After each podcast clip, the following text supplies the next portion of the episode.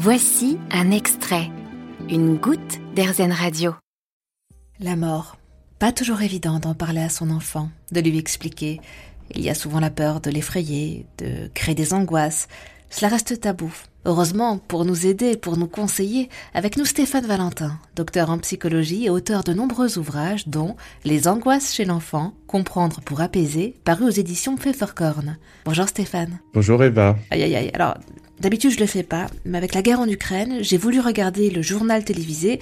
J'aurais dû fermer la porte. Mon enfant est passé par là et il a entendu certaines phrases, il a vu des images euh, assez terribles et, je ne sais pas. Comment lui parler de la mort Comment lui parler de la guerre Que me conseillez-vous?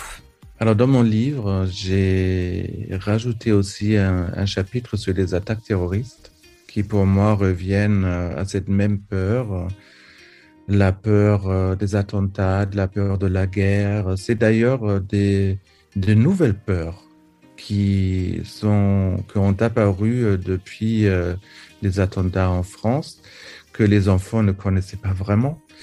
Et pour les parents, c'est d'autant plus difficile à communiquer à leurs enfants parce que eux non plus n'ont pas vécu la guerre. Ce sont les, les grands-parents actuels qui ont vécu la, la guerre quand ils étaient enfants. Ils ont maintenant 80 ans à peu près, ils étaient petits, mais ils ont encore des souvenirs euh, de la guerre. Donc, c'est déjà ce qui est difficile, c'est que nous aussi, ça nous angoisse en tant qu'adultes. Et maintenant, en plus, il faut être rassurant pour les, les enfants. Et euh, donc, euh, je pense qu'il est très important de, de là aussi de voir quel est l'âge de l'enfant. Alors, si l'enfant a moins de trois ans, il vaut mieux ne pas aborder le sujet des attentats ou de la guerre. Et il faut éviter de mettre le, journal télévisé le soir euh, en présence des petits-enfants. Parce que les enfants, même si on est à table en mangeant, on entend les JT en, au fond, euh, c'est quelque chose qui va entendre le bruit, les bombes, ça va les inquiéter. Et euh, entre 3 et 6 ans, là, les enfants commencent à parler de gens méchants et ils ont peut-être entendu quelque chose à l'école et ils ont là encore vu quelque chose des images violentes à la télévis télévision.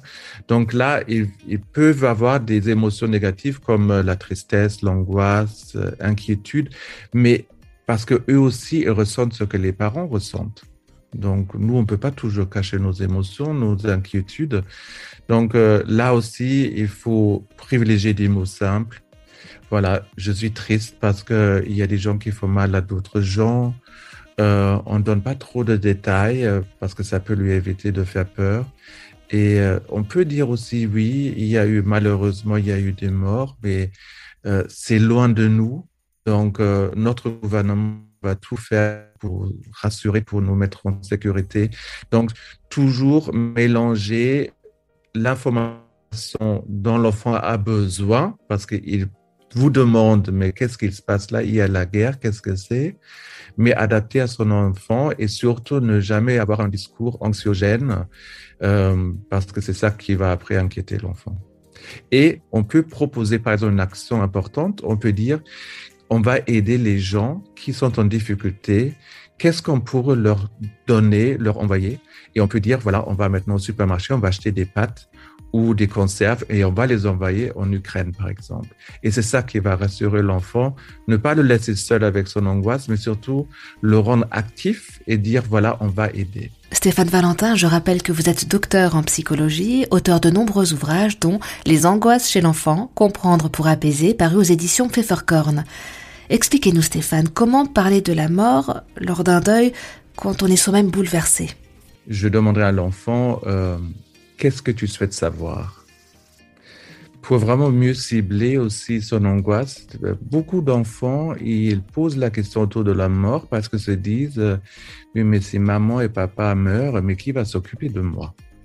Ça, c'est leur euh, première angoisse. D'ailleurs, c'est aussi euh, souvent dans, dans, les cas de divorce. C'est pas forcément tout de suite la peur de perdre un de des parents. C'est d'abord, mais qu'est-ce qui se passe avec moi? Qui va me donner à manger, où est-ce que je vais habiter? Et donc, on demande d'abord qu'est-ce que tu souhaites savoir, et après, on peut expliquer déjà avec des mots qui sont adaptés à l'âge de l'enfant. euh, qu'il n'y a pas de nouvelle vie euh, sans mort et que tout le monde va mourir, mais très très vieux. C'est ça aussi qui va rassurer euh, les enfants que quand on leur dit, tu vois, moi, maman et papa, nous, on n'est pas très vieux, on est en bonne santé, tout va bien. C'est quand on est vieux que là, on est plus proche de la mort. On peut également aller avec l'enfant sur le cimetière, pas uniquement quand euh, quelqu'un est décédé de notre famille, mais également euh, juste pour lui montrer que ça fait partie de notre vie. Euh, il y a bien la fête de la mort au Mexique où tout le monde va faire un pique-nique au bord de la, à côté de la tombe de quelqu'un de la famille. Donc, quelque chose qui, qui fait partie de nous et c'est assez euh, agréable d'ailleurs d'aller sur le cimetière parce que c'est très calme, c'est très paisible et on peut montrer à l'enfant, tu vois, il y a des, des, enfants, des parents, des mamies qui viennent voir des gens euh, qui sont enterrés ici, que ça fait partie de quelque chose d'un rituel, mais qui est rassurant. Et l'enfant aura aussi quelque part cette impression que euh, même si mamie ou papy, par exemple, ne sont pas là à côté de lui, il y a un endroit pour les retrouver et c'est la tombe. Et ça, c'est très important. Et si, par exemple, dans certaines cultures, on met une photo sur la pierre tombale, ça, c'est, je trouve, quelque chose qui est assez agréable aussi pour les adultes, parce qu'avec le temps, le visage d'un défunt s'efface un peu. Et quand on a toujours, en fait, cette photo de nous sur la pierre tombale, c'est quelque chose qui est plus personnalisé que ça revient, ça ravive en fait la mémoire de la personne défunte. Merci beaucoup Stéphane Valentin pour vos conseils et pour vos précieuses explications. Vous avez aimé ce podcast Erzen Vous allez adorer Erzen Radio en direct. Pour nous écouter, téléchargez l'appli Erzen ou rendez-vous sur erzen.fr.